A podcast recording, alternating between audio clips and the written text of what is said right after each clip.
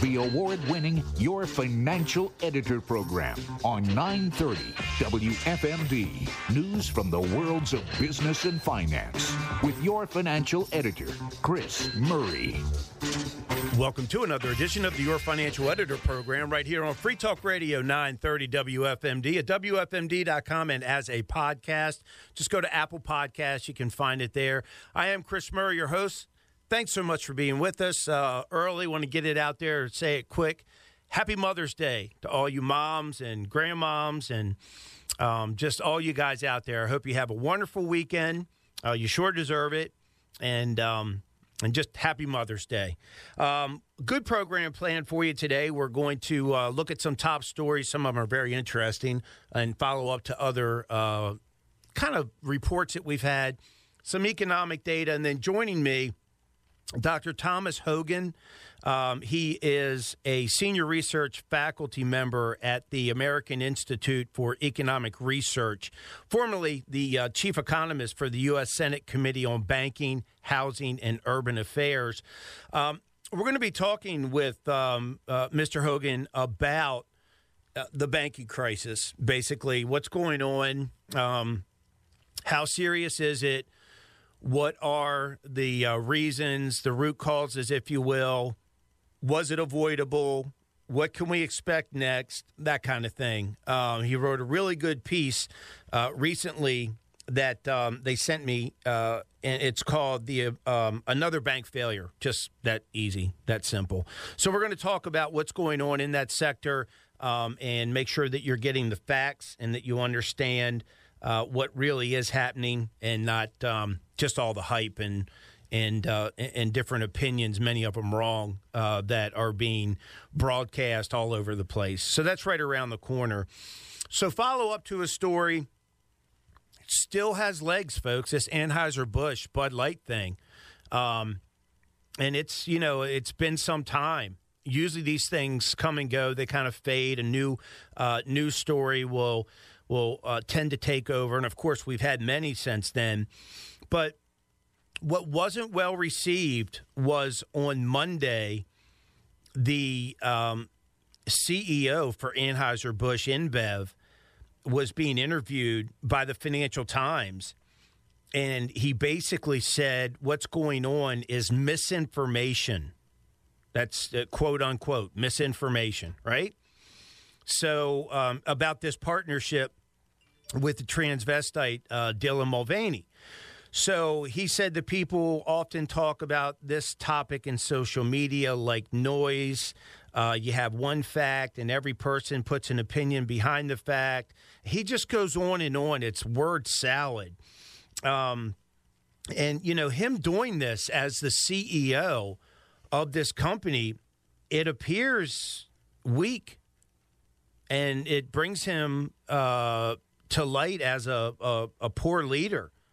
You know, he should just own it and say, this is what happened. We've obviously, they let people go. He should say that. You know, we, we got rid of people. Um, but you've seen massive declines in um, in the uh, demand for Bud Light and other products. So InBev is massive, right?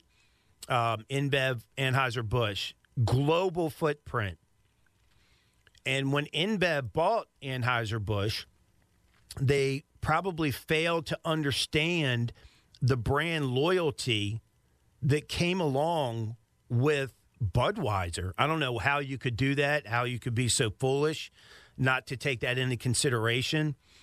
But um, they they did obviously, and of course these new people that they're getting um, for advertising and marketing. Um, you, you, know, they live in a, a, a different world. Uh, they were taught a lot of um, stupid, upside down things in college that they want to make normal that are not normal. They're actually unnatural. Um, and this is what's getting them in trouble. I mean, sales of the product dropped 26% year over year in the week ending April 22nd, was the last number I saw. And it just so happens that Coors Light and Miller Lite beer, the main rivals, were both up 10% each. So um, now, what's his response other than saying misinformation, which is stupid? Um, they're going to spend a lot of money this summer in marketing. Well, good luck with that. Um, also, HSBC downgraded the stock this week because this is for real. And um, it, it's really having a serious impact on the company. And what's really bad is all the people that are having to deal with this um, mistake by the marketing people and some of the leaders at um, InBev Anheuser-Busch. And I'm talking about the suppliers, right? The salespeople, you know, the other folks down the supply chain that have absolutely no say in this because if they did, this would have never happened. I mean, you go back to Budweiser, for example, there's people like in the old days, just like with Harley Davidson, that would get tattoos on their bodies for life that said Bud.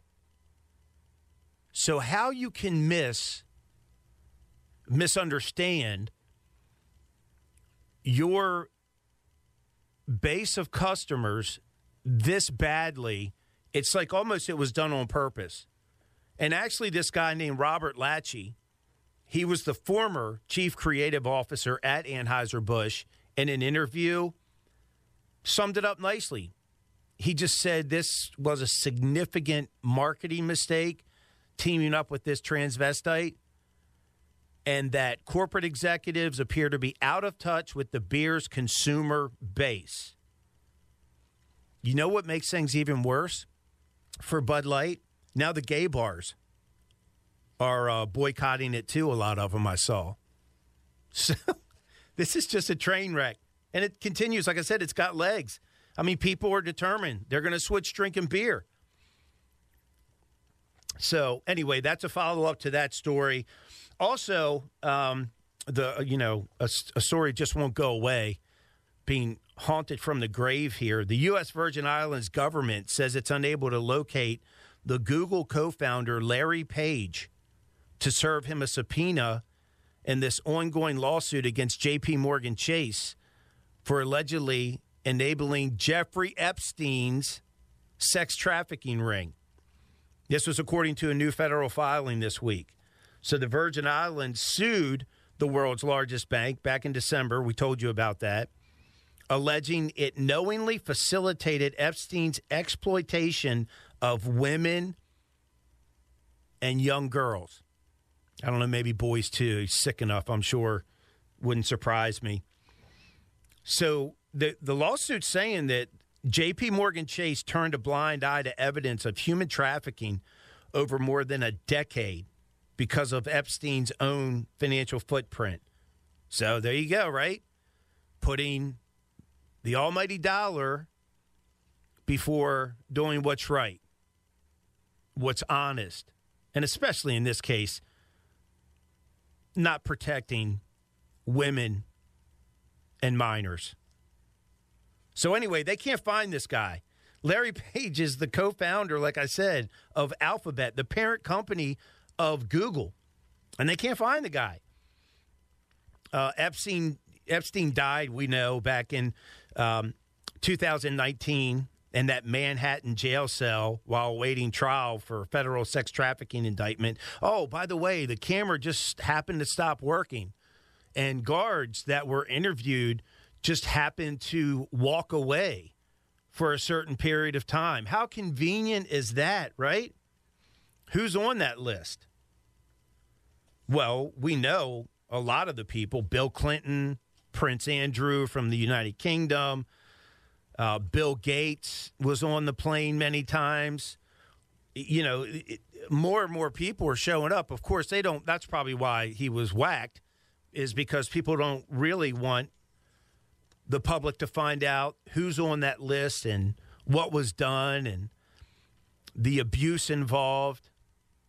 So uh, I think they actually are interviewing, uh, deposing, not interviewing, deposing um, Jamie Dimon, the uh, CEO of uh, of J.P. Morgan Chase.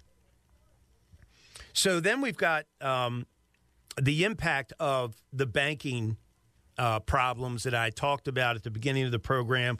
We're going to be joined by uh, Dr. Thomas Hogan, uh, senior research faculty uh, scholar at the American Institute for Economic Research, about what is really going on right now in the banking sector.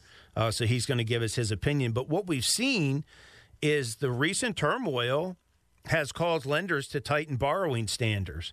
Standard, yeah. So you're talking about squeezing the supply of credit to not just businesses but to households. What's that going to mean? It's going to have a negative impact on the economy. It's not just me saying that, it came from the Federal Reserve. They're admitting it.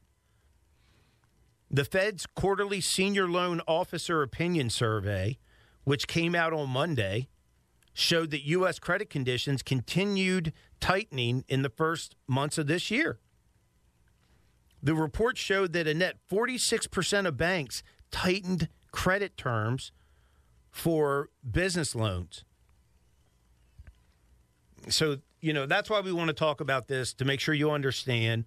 Um, Silicon Valley Bank, right, out on the West Coast, Signature Bank up in New York, here on the East Coast, then back out to the West Coast for First Republic now everybody's wondering what's going to go on with uh, PacWest out on the left coast, right?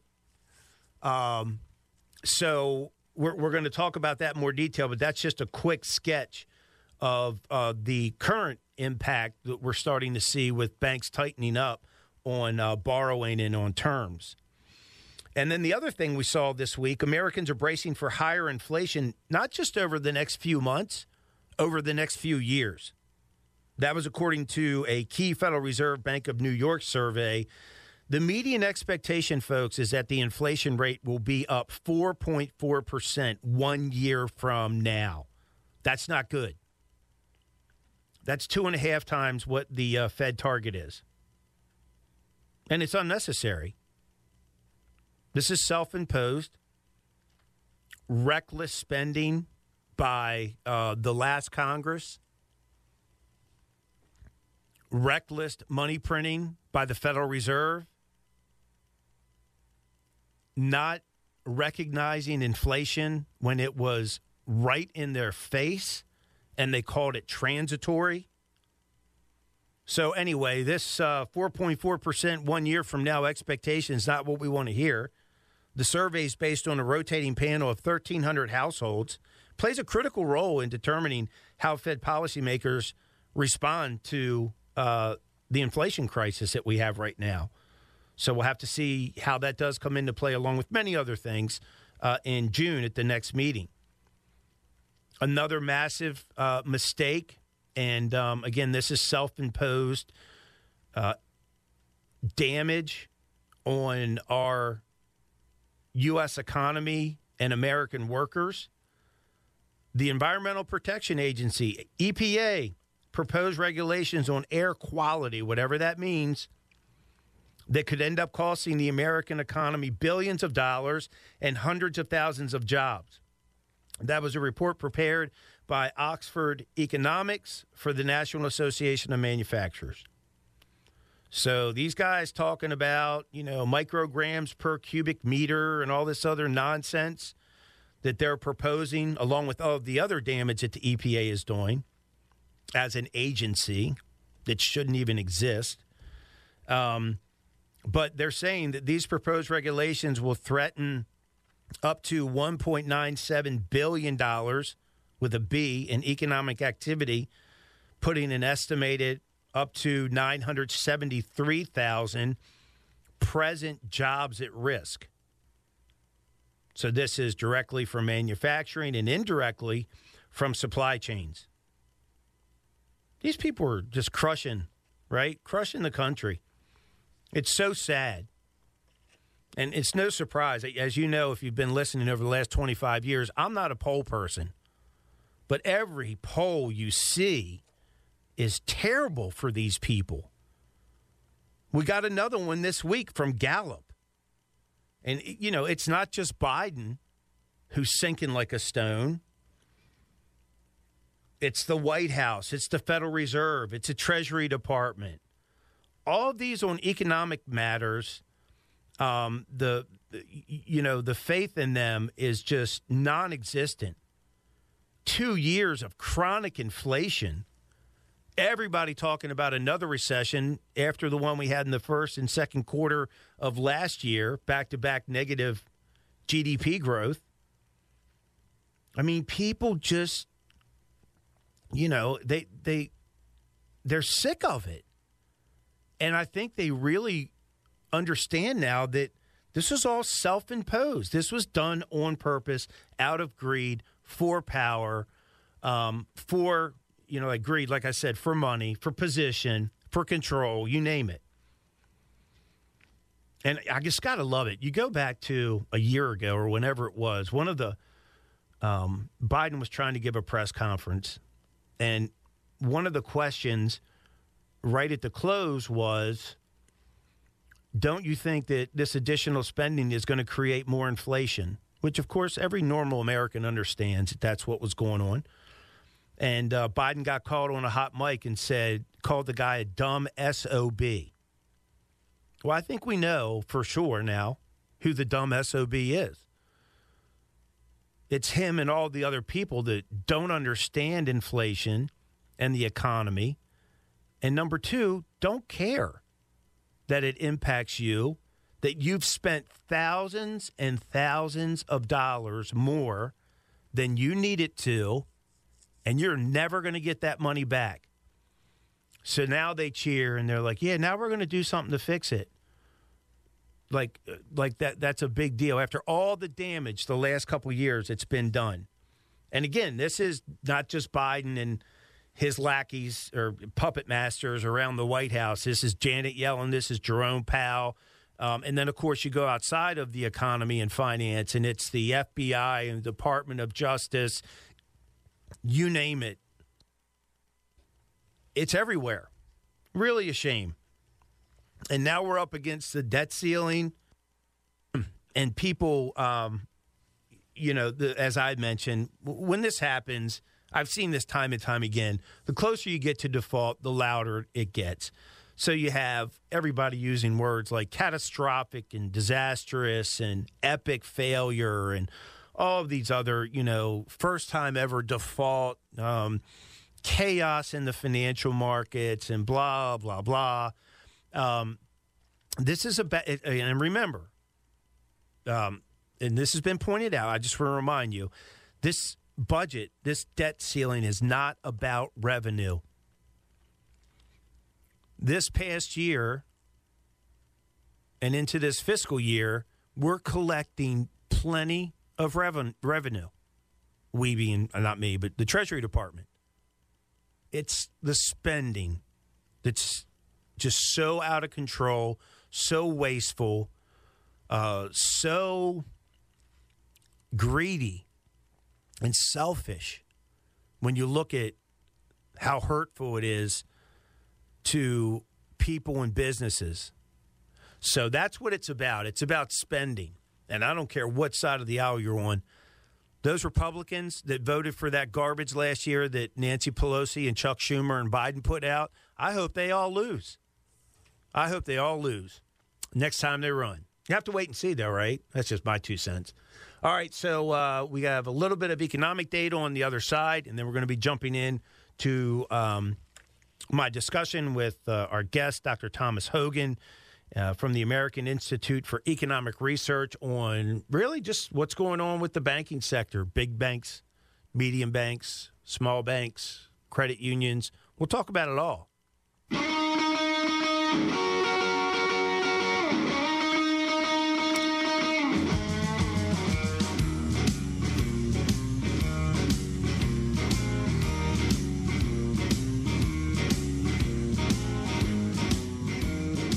Everybody. This is Pastor Rick Warren.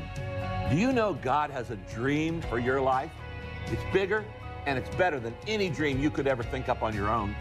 And when you read my new book, Created to Dream, the six phases God uses to grow your faith, you're going to get the tools that you need to find and follow the dream that God created just for you. Be sure to get your copy today at PastorRick.com forward slash dream and get on the path to living the extraordinary life that God planned for you. It's local news and talk radio at your fingertips. A service of Frederick Air. Now heard far and wide on the WFMD app from 930 WFMD.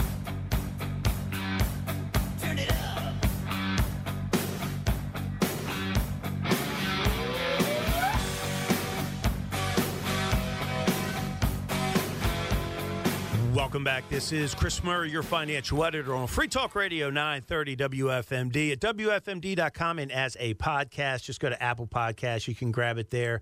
Hope your weekend's going well. Again, happy Mother's Day to all you uh, moms and grandmoms and aunts and sisters and cousins and all you ladies out there. And, um, a couple things real quick as far as economic data. We got two important pieces on inflation this week. So when it came to um, the consumer price index, the CPI, um, at inflation at the consumer level, it was up four tenths of 1% in April from the previous month. That was much faster than what we saw in March. And year over year, uh, we saw inflation up 4.9%. So uh, it, it, continues to be a serious problem.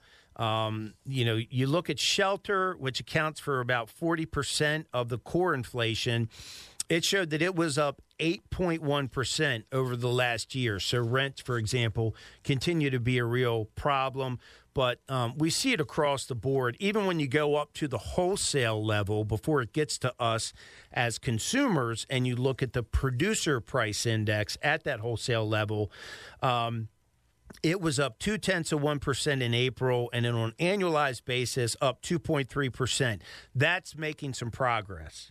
Um, even though we saw gasoline prices surge 8.4%. So you still have these issues that are self imposed. We know how uh, inexpensive energy was during the last administration. Not it wasn't brain science, right? It's just utilize American resources to help the American people first and foremost, especially the poor, those on fixed income, single moms, right? They don't need to be paying more for gasoline. They don't need higher electric bills. They don't need any of that. They don't need higher food prices. But getting back to the energy, it's all self imposed. Uh, we do it better as far as harvesting our energy here. We do it better than anybody in the world. We do it cleaner than anybody in the world more efficient. And not only do we help people here, we can export that energy and help the poor people around the world. You think if you live in some shack in Africa that you're going to be able to afford, or the whole village for that matter, solar panels that don't work when the sun's not out? or wind turbines that don't work when the wind's not blowing, the cheapest, most efficient way to help pull people out of poverty is traditional energy sources. And then you bring in all the other, especially after it actually becomes um, reliable and efficient. But until then, that's how you help poor people, not just here, but around the whole world. The other thing I saw, small business optimism index, the National Federation of Independent Businesses, the NFIB.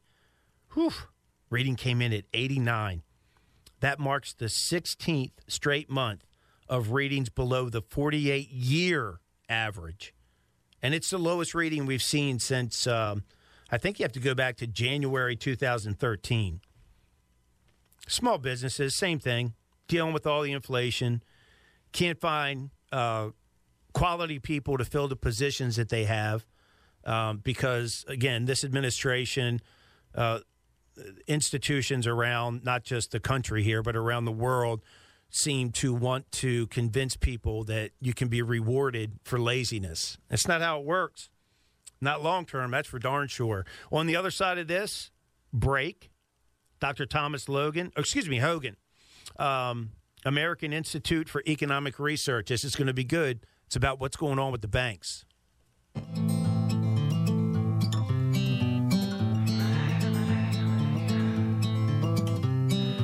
Lately, I've been wondering what's been going on. I've been here before, but I don't remember when. And every time we get to where we're entering, I feel my beliefs and hopes surrendering. This is 930 WFMD and WFMD.com. Now,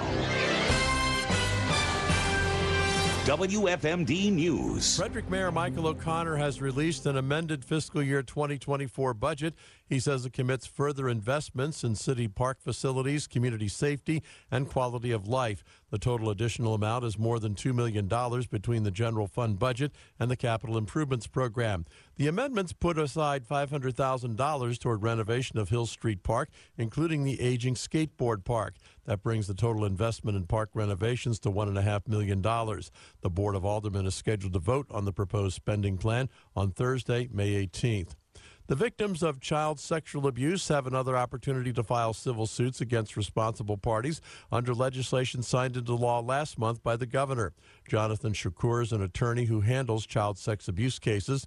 He says this new law removes the statute of limitations for adults who were sexually abused as kids.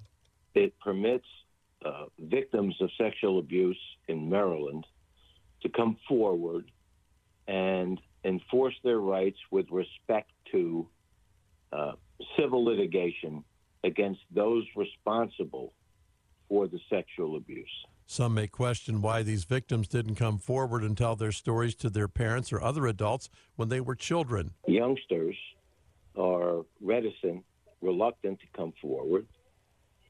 Many of them came forward and told their parents or went to the church where it happened as um, trying to get some kind of closure on this. That was not viable. That did not work. I'm Kevin McManus on Mid Maryland's Radio News Center, 930 WFMD. News, I'm Karen McHugh. Looking to the future, the president today delivered the commencement address to the Howard University class of 2023. We're living through one of the most consequential moments in our history, with fundamental questions at stake for our nation. Who are we? What do we stand for? What do we believe? Who will we be? You're going to help answer those questions. President Biden in Washington. The two leading Republicans for the 2024 presidential nod are in the Midwest this weekend. Donald Trump and Florida Governor Ron DeSantis both in Iowa. Trump will headline a rally in Des Moines, and DeSantis is also in town where I am talking with supporters at this picnic hosted by local Republican Congressman Randy Feenstra. Two prominent Iowa state Republicans have endorsed DeSantis for president. And it's a glimpse into what might be in store for 2024 as DeSantis and Trump lead in the early polls. Fox's Alexis McAdams. America is listening to Fox News. The 930 WFMD sky scan forecast for Frederick and surrounding counties. This afternoon is going to be variably cloudy with showers, a high 74. A shower in spots this evening, partial clearing overnight tonight, the low 54. Plenty of sunshine for Sunday, Mother's Day, we'll have a high of 76. Partly cloudy skies for Sunday night, the low 50. Can't rule out a shower late. PJ's Roofing. When it comes to your roof, they've got you covered. Visit pjsroofing.com. I'm meteorologist Jim Rinaldi. 930 WFMD with a Fox Sports update. From the Fox Sports studios in Los Angeles, here's Isaac Lowenkron. There will be a new NBA champion this season. In Game 6 of the Western Conference semifinals on Friday night, the Los Angeles Lakers defeated the Golden State Warriors 122 to 101 to win the series 4 games to 2. So the Lakers go from a 2 and 10 start to the regular season to the 7 seed in the West to the Western Conference Finals where they will face Denver.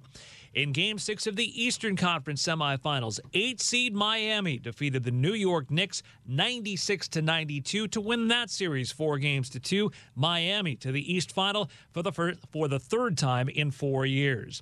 In the Stanley Cup playoffs on Friday night, the Florida Panthers won at Toronto in overtime on a Nick Cousins goal to advance to the Eastern Conference Finals. While in Game Five of the Western Conference semifinals, the Vegas Golden Knights topped Edmonton 4 3 for a three games to two lead. 930 WFMD wants you to know about our hometown heroes. Thank you for joining us and pleased to present another hometown hero. Her name is Colleen Swank. She's the program director for Healthy Hearts, the Frederick County Health Department. And Colleen, who inspired you to become a hometown hero? Well, my inspiration really came from my family. Um, I have three sisters who have diabetes, um, and that has always been a concern and something they've had to manage over their lives.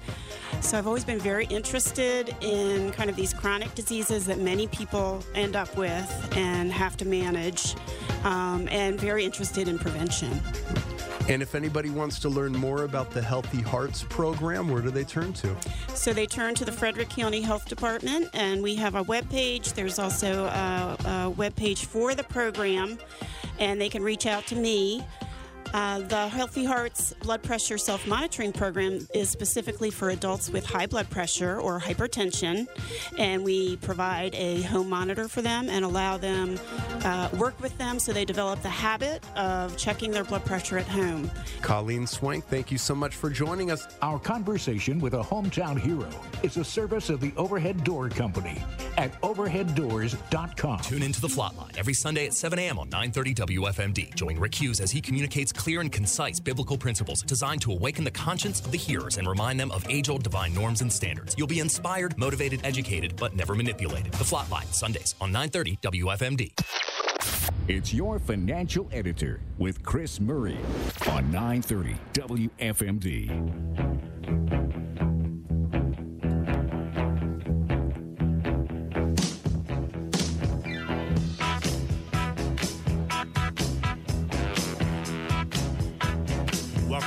This is Chris Murray, your financial editor on Free Talk Radio 930 WFMD at WFMD.com. And as a podcast, just go to Apple Podcasts. You can grab it there. Thanks so much for being with us. Again, uh, to all the moms out there, grandmoms, aunts, sisters, everybody, happy Mother's Day to you. I hope your uh, weekend's going well. You sure deserve it. And as I mentioned right before the break, we're going to be jumping into uh, our conversation with my guest today, Dr. Thomas Hogan. Uh, he's senior research faculty member at the American Institute for Economic Research. Uh, he was formerly the chief economist for the U.S. Senate Committee on Banking, Housing, and Urban Affairs and uh, has worked at multiple universities. You've probably seen him uh, on TV, heard him on the radio, read the things that he's published uh, out there in print. Uh, Dr. Hogan, thanks for taking the time to join us. I appreciate it. Yeah, thanks. I'm glad to be on. Yeah. So this is uh, obviously it's timely. Been dealing with it for a couple months now. Started in early March with um, the uh, the mess with Silicon Valley Bank. Uh, you wrote a real nice piece uh, recently, another bank failure, just a small uh, snippet that really helps as far as, um, you know, what's going on. But for all of our uh, audience, um, if you will, just give us an example of how this started. Yeah, you're right. The the banking system is in a mess here, and we've seen several major banks that have failed. Uh, as you mentioned, back in early March, we had um, two big ones: Silicon Valley Bank uh, and Signature Bank, that both both failed. Um, and then more recently, First Republic Bank just a few weeks ago. And it's strange because all of these banks are large banks that were holding um, what would normally consider to be pretty safe assets. They were holding a lot of treasury bonds. They were holding a lot of uh, relatively safe mortgage-backed securities, and so they they didn't have a very strong um, uh, risk profile from what the regulators would normally look at, except that we had this unusual year where the Federal Reserve raised interest rates very dramatically in a short period, and so those bonds that normally would be considered safe um, had a lot of interest rate risk. And when we raised interest rates a lot, it meant that the value of those bonds fell a lot. And so it's something that the Fed the Fed and the other financial regulators are not normally worried about, um, but they should have been because they should have known that they were going to be raising interest rates. And so that basically was one of the main things that has caused these banks to fail and then caused the you know government to come in and uh, help out, kind of bail them out in some ways. Right. So, you know, there again, like you said, you've got. Um, these bank regulators, which Mr. Barr from the Federal Reserve, you know, they've already he at least he has admitted, you know, about the mistakes and whatnot. But it's really hard for somebody standing outside looking in, saying, "Okay, wait a minute, you've got these bank regulators." From the Federal Reserve Bank of San Francisco, where you talked about Silicon Valley Bank and First Republic. Um, you know, they know what the holdings are, uh, and they also realize that just by the Fed's talk, that they are committed to trying to catch up with inflation and squash it. Um, shouldn't they have been more proactive? Don't you think they would have built models to kind of gauge that war game, if you will, of how this could really play out in a poor way? Yeah, it is a little bit unusual that they didn't have better risk management at, at these banks. I mean, I think that it, interest rate risk is something that everyone knows about. Um, uh, Silicon Valley Bank, I think, was in the process of trying to uh, limit some of that risk when they failed, um, but they just it, you know, it should have been obvious to them that the Fed was going to do it. Uh, I think part of the problem is that they just focused on what the regulators were asking for, and that became their focal point that they were all just focused on what the regulators thought was important rather than looking at some of their actual risks. And so the Fed has largely caused this problem by not addressing inflation very early on. You know, all through uh, 2021 and 2022, they were ignoring the problem of inflation. They thought early on that it was transitory and would go away towards the end of 2021, they finally admitted that it was a problem, that it was not transitory, but they didn't really do anything about it for another six months after that. And because they waited so long, they had to raise interest rates very quickly, and that was just not something that some of the banks had expected. But even the Fed itself, you know, when they were regulating these banks, they were not looking at interest rate risk because they early on had thought inflation was not going to be as big of a problem. And then when it turned out to be a big problem, not only was that a problem for their monetary policy, but then, you know, now as we're seeing, it was a big mistake in their regulation as well. They weren't worried about interest rate risk, and therefore the banks weren't worried about it either. Our guest is uh, today, Dr. Thomas Hogan, a senior research faculty member at the American Institute for Economic Research. And um, if you want to learn more, uh, just go to AIER.org for American Institute Economic Research. Um, and uh, I'll give that out again uh, in just a little bit to make sure um, you have that. It's great. It's a great site. A lot of real high quality, uh, knowledgeable information that you can get. Um, to better understand these issues that we talk about all the time and have for the last 25 years here on the program. So, you know, I just have to um, have to wonder also, and correct me if I'm wrong, uh, Dr. Hogan, but I had heard that Silicon Valley Bank went for a an extended period of time without uh, compliance risk officers in place like they should have been. Yeah, so I believe that's correct that they had some turnover there, and so they actually didn't have someone in the um, main risk management roles. Um, but again, it, it's a situation where they were holding what would normally be considered to be pretty safe assets, and so they just didn't think it was a big priority, and the regulators as well. You know, the regulators are in a lot of these big banks constantly in communication, and a lot of them actually have offices in the bank itself. Um, and so the regulators didn't seem to think it was a big deal that they didn't have a, a main, you know, compliance officer. But obviously, in retrospect, they should have been more worried about that.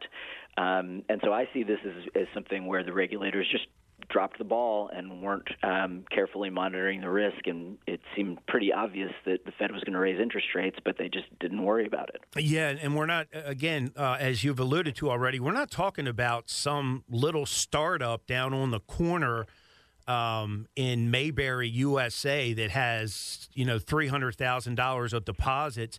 These are massive banks with hundreds of billions of dollars. Like you said, a lot of them have Federal Reserve uh, examiners, bank examiners that are embedded there. I just it for the you know for the folks that you run into walking down the street, it's just it's hard to fathom how these types of things happen um, just because they think something might not occur, and that always seems to be the one of the real issues. Is if you don't think it's going to happen, well, sure enough, it's going to, and people aren't ready for it, and this causes a, a crisis um, to a certain extent, you know, in this sector.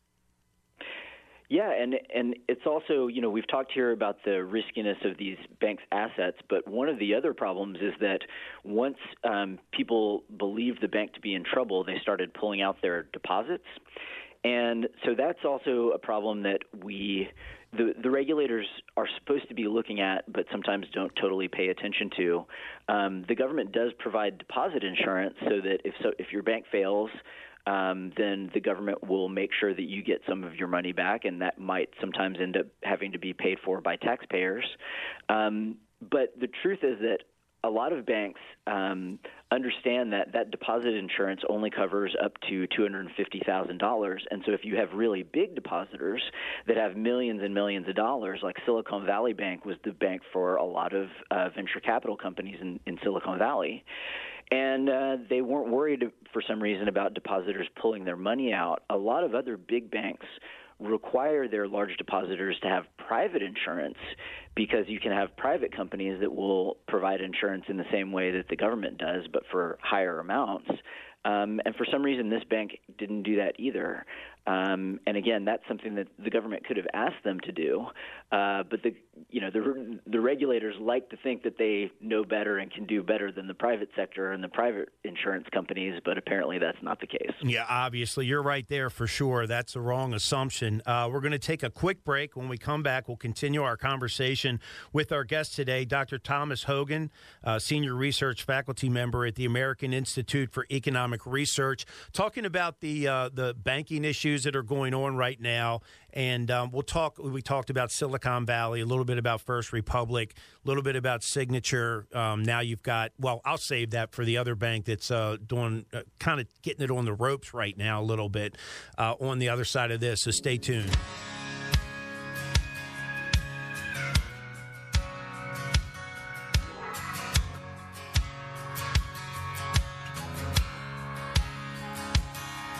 Lot of things a country boy learns in life how to shoot a gun and how to use a knife. But when I pulled into Hershey, PA. Gilbert worked in retail and restaurant management for 14 years. It was time for a change. I recognized where I was at was vulnerable to the whims of the economy. Then he heard about my computer career. Gilbert went for it. In as little as seven months, I got all of my certifications at a fraction of a cost for college. He became an IT pro in just months with zero experience at my computer mycomputercareer.edu. I can work from anywhere. I have more time for my family as well. It's not rocket science, it's mycomputercareer.edu. This is one student's experience. Individual results vary. Proud to be a part of Frederick County's 275th anniversary. 930 WFMD.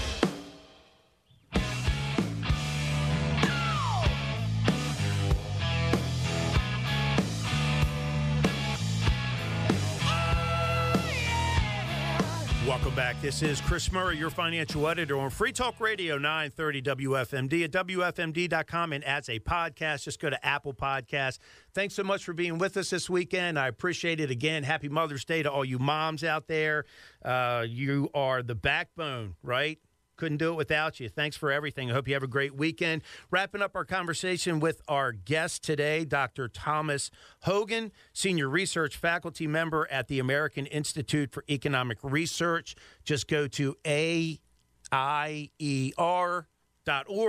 and get a bunch of quality uh, just top notch um, information on many, many different economic and financial issues. So, uh, Dr. Hogan, you know, we've got, we talked about these various banks that, you know, were taken over by the FDIC and bailed out by Jamie Dimon and all this other nonsense. How do you feel it's impacted the rest of the banking sector?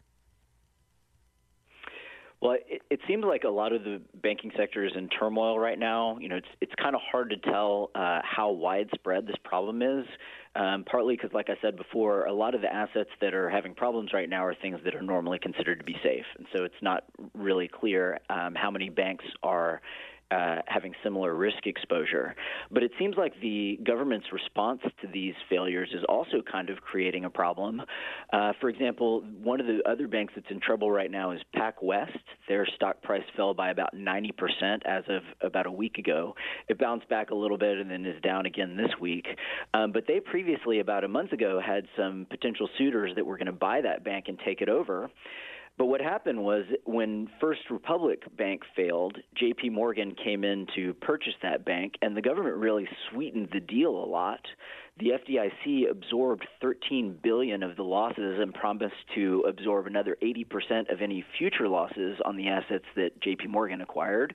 And they also lent JP Morgan 50 billion dollars to do that deal. And so now, you know, none of these other big banks want to come in and take over a smaller bank unless the government is going to give them some assistance as well. And so the fact that the government is in there doing these bailouts means it's going to be harder for for private companies to come in and save some of these failing banks.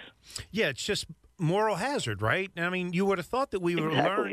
Yeah. yeah, we would have learned from this in the uh, 2008 2009 financial crisis when what 745 billion dollars in TARP money goes out, and they didn't even specify how the money had to be used. So, I mean, it, it, it's it's ridiculous, and and it really does impact uh, that confidence. And I feel so badly for people that are worried about this, probably it's not necessary for them to have the anxiety and the stress over it because chances are their bank, you know, is is doing very well, regional bank or a local bank or a credit union, whatever it may be.